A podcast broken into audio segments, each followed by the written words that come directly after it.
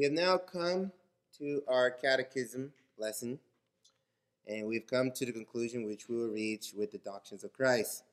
I will start by providing a soliloquy. If you have your Bibles, you can turn to Isaiah 42.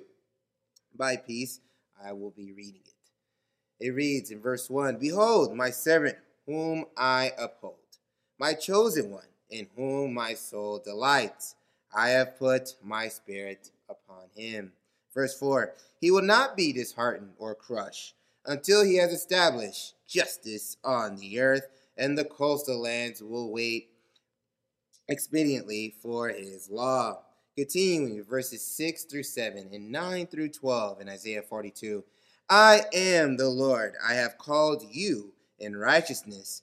I will also hold you by the hand and watch over you, and I will appoint you as a covenant to the people, as a light to the nations, to open blind eyes, to bring out prisoners from the dungeon, and to those who will dwell in the darkness from the prison. Behold, the former things have come to pass.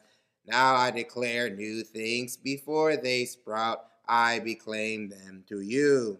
Sing to the Lord a new song. Sing his praises from the end of the earth. You who go down to the sea and all that is in it, you on islands and those who lived on them. Let the wilderness and the cities raise their voices. Let them shout for joy from the mountaintops. Let them give glory to the Lord. Considering to where we have come now from the beginning in the introductory lesson to where we have arrived today, we understood that the second person of the Trinity we saw him in his estate of humiliation and exaltation and why it was necessary. We understood why he took the function as a mediator of the covenant of grace, including his working as prophet, priest, and king. Now we must understand the redemption purchased by Christ and how it is certain, how it is effectually applied, and how it is communicated. So, in short, today's lesson is to briefly summarize what we've learned with the doctrine of Christ, as is noted by our standards, especially what it is to be necessary to be known and believed and observed for our salvation. So, to begin, by what is understood when I stated certain, effectually applied, and what is going to be communicated, those will be my three points. To start at point number one Christ as our Redeemer purchased a peculiar people. Again, a people were given to be his seed. John 6, 17, verse 6 states, I have revealed your name to the men who you gave me out of the world. They were yours, you gave them to me, and they have followed your word. So, with Christ, for all, the who, all those who he has purchased redemption for, how then is it certain? Well, then the answer here is simple by point number one God swore it by himself, and it is to be so. I will elaborate further. I want you to know by bringing your attention and remembrance, it pleased God in his eternal past, a purpose to choose and ordain our Lord Jesus Christ, who is God himself, God the Son, to be the mediator of the covenant of grace. And note by my soliloquy that I provided in Isaiah 42, verse 1 Behold, my servant whom I uphold, my chosen one in whom my soul delights. And as you noted with the previous lessons, you will also see that the pastors had shown about God and his eternal decree. For by his most holy and wise counsel it is unchangeable, and he ordains whatsoever to come to pass. So then, being that his foreknowledge is infallible, and is free, and it is immutable, in his own will, to the praise of his wisdom, his power, his justice, his goodness, and mercy, what we saw and we can deduce from scripture the promise that God made with Adam. I mean, sorry, not Adam, with Abraham. the father of faith. And how did he do it?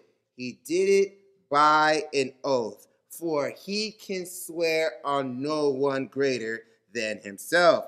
I bring you first to where it was done in the adage in Genesis 22 15 through 18.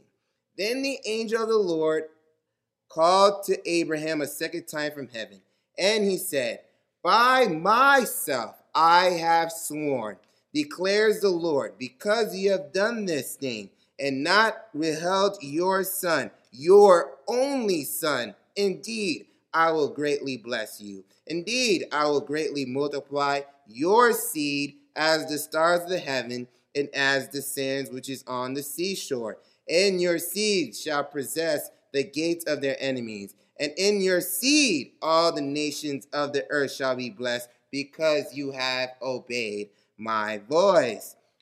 Now, note how Hebrews 6 and verses 13 through 17 now gives this more context. It reads, For when God made the promise to Abraham, since he could swear an oath by no one greater, he swore by himself, saying, Indeed, I will greatly bless you and greatly multiply you. So, having patiently waited, Abraham obtained the promise. For people swear an oath by one greater than themselves with them, an oath serving as a confirmation as to the end of every dispute. In the same way, God, desiring even more to demonstrate to the heirs of the promise the fact that his purpose is unchangeable, he confirmed it with an oath. Now, I want to give this in more context, given the fact that when God says something, he means it. Note here, as Calvin will put in add context, what God says as well as what he swears is immutable. It may be with men far otherwise, though, for in their vanity is such that they cannot be with much firmness in their own word. But the word of God is in various ways extolled, as it is stated in Psalms 12, verse 6. It is pure and without any dross, like golden, like gold, seven times purified. And even Balaam, though an enemy, was yet constrained to bring this testimony as well. Numbers 23 19. God is not a man that he should lie, nor a son of a man that he should repent. Has he said, and will he not do it? The word of God, then, as Calvin continues here, is sure truth and in itself self authoritative, self worthy of trust. But when an oath is added, it is an overplus added to a full measure. We have then, and we should take strong consolation that God, who cannot deceive when he speaks, being not content with making a promise, he confirms it with an oath. So, to conclude, my point number here is very simple. What God says it to be, it will be so. And when God does anything, we then should take our hope and being in Him to perform what He will say and what He will do. I bring to you Hebrews 6 18 through 20 as I'll close the point here, so that by two unchangeable things, in which it is impossible for God to lie. We who have taken refuge would have strong encouragement to hold firm to the hope set before us. This hope we have is an anchor of the soul, a hope that is both sure and reliable as one enters within the veil. Wherefore we see Jesus Christ being the forerunner for us. As I now will segue to number two, if then that what Christ did was certain and that God is certain, how then the works of Christ being effectually applied? Simply here, we will look at the scriptures to understand and viewpoint what his life gave in meaning. Note that God, again, I bring your attention to some remembrance of what our past lessons showed us. The Son, when the fullness of time came, he took upon himself man's nature, and being conceived by the power of God, the Holy Ghost, in the womb of a virgin, he had with him all essential pr- properties and the common infirmities thereof. Yet, what made him different than us? He was born without sin. And in being that he was the God man, and being that that union was whole and perfect, and they were distinct natures, we can see that the Lord Jesus Christ was anointed and sanctified above all measure. For in him there was so much treasure. Actually, it is all treasure of wisdom and knowledge. He is all holy, all harmless, all undefiled, and full of grace and truth. And being that all those attributes I provided to you, it made it right that all the functions, workings, and expectations of Him were accomplished. How about I bring to your attention, when I bring to your remembrance again, the threefold office that He took?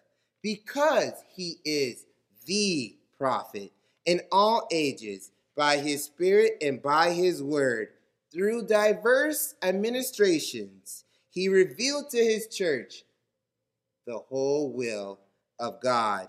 The Messiah speaks in John 15 15, You are my friends. If you do what I command you, no longer do I call you slaves, for the slave does not know what his master is doing. But I've called you friends, because all that I have heard from the Father I have made known to you. To continue, he has revealed the mysteries of salvation. And again, in turn, the people, his people, is then effectually persuaded by his spirit to believe and to obey. First, Romans 8, 9, and 14. However, you are not in the flesh, but in the spirit if indeed the Spirit of God dwells in you.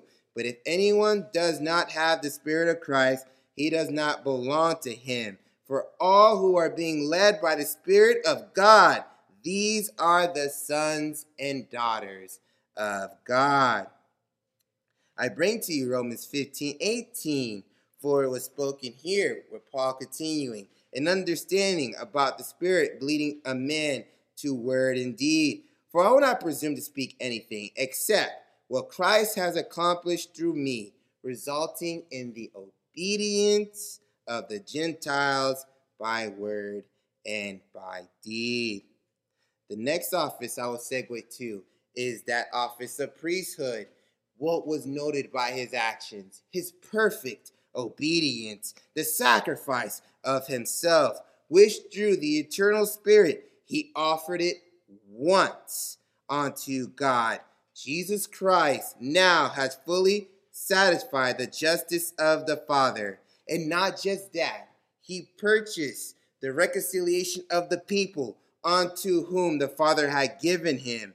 And of this he has provided for them an everlasting inheritance in the kingdom of heaven. Ephesians 5, verse 2. Walk in love, just as Christ has also loved you and gave himself up for us, an offering and a sacrifice to God as a fragrant aroma. Next, Colossians 1 19 through 20. For it was the Father's good pleasure for all the fullness to dwell in him, and through him to reconcile all things to himself whether things on the earth or things in heaven, having made peace through the blood of his cross. And lastly, Ephesians 1 14, who is a first installment of our inheritance in regards to the redemption of God's own possession to the praise of his glory. To add further into his priesthood, consider then the body that's prepared for him. He then can endure the grievous torments immediately to his soul by being crucified and die and buried for three days and remain under the power of death. And yet he saw no corruption. For on the third day he rose from the dead with the same body in which he suffered. He visibly ascends to the heaven. For by the order of Melchizedek he is to live and be a priest forever. Hebrews 7 16 through 17. According to the power of an indestructible life, it is attested of him, you are a priest forever, according to the order of Melchizedek. So now going to the last office, the office by which now, after visibly ascending into the heaven, he is sitting physically at the right hand of the Father. He is a king forever, overcoming all his enemies and ours by his almighty power and wisdom. He powerfully ordains all things to his own glory until he shall return again to judge all men and all angels by taking vengeance on them who do not know God and do not obey his gospel. Romans 14, 10 to 12. For we will appear before the judgment seat of God, for it is written, As I live, says the Lord, to me every knee will bow and every tongue will give praise to God. Verse 12. So then each one of us will give an account to, of himself to God. Going on now, that concluding this point. For as Christ is our Redeemer and executing the office as a prophet, priest, and king, both in his estate of humiliation and exaltation, we should now have comfort, not only knowing with certainty, but also why he was set apart and fully furnished with all authority, for it gave him the ability to effectually apply redemption to his people. So, lastly, by point number three. And I will actually use point number three to actually continue to my close. How then, knowing that Christ is certain in his work, knowing that it was effectually applied, how then was it communicated? Well, this I would tell you is that Hebrews 13 8 tells us Jesus Christ is the same yesterday, today, and forever.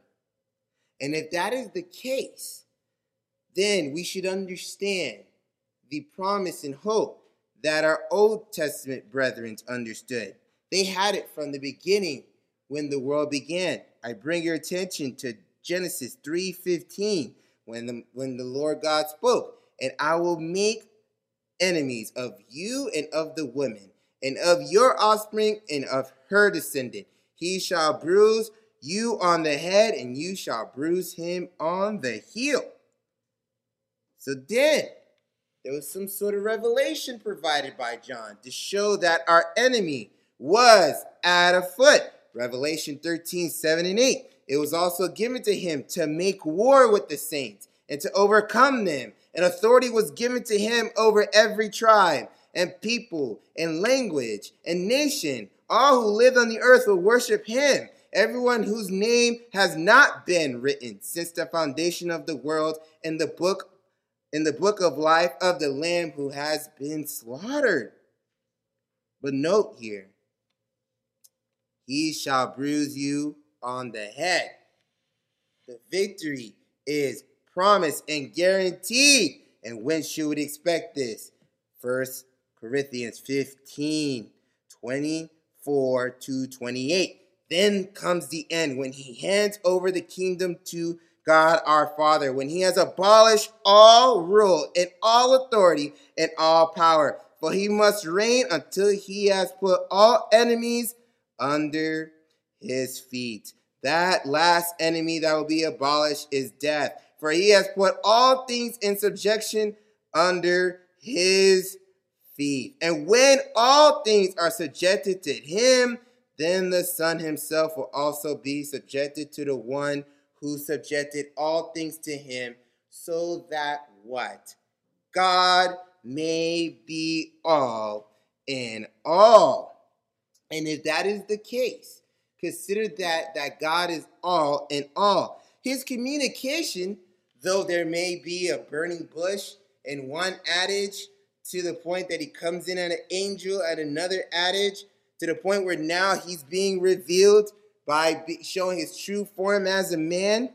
He interceded for his people in all ages. Isaiah 59 16. And he saw that there was no one, and he was amazed that no one was there to intercede. Then his own right arm brought salvation to him, and his, his righteousness upheld him.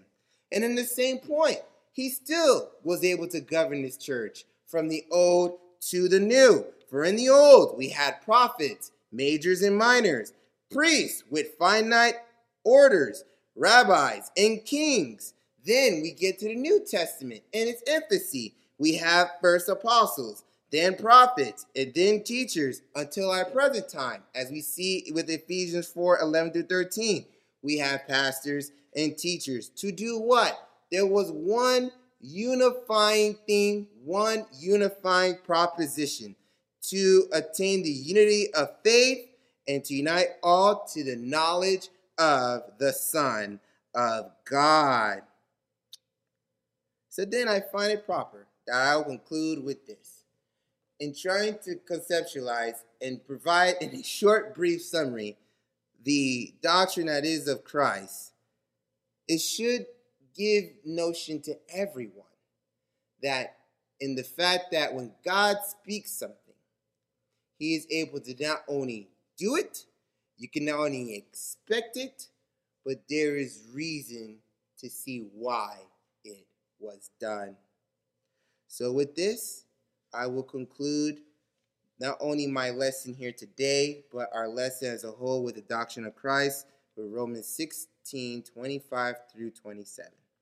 Now to him who is able to establish you according to my gospel and preaching of Jesus Christ, according to the revelation of the mystery which has been kept secret for long ages past, but now has been disclosed and through the scriptures of the prophets in accordance with the commandment of the eternal God has been made known to all the nations, leading them to the obedience of faith to the only wise God through Jesus Christ.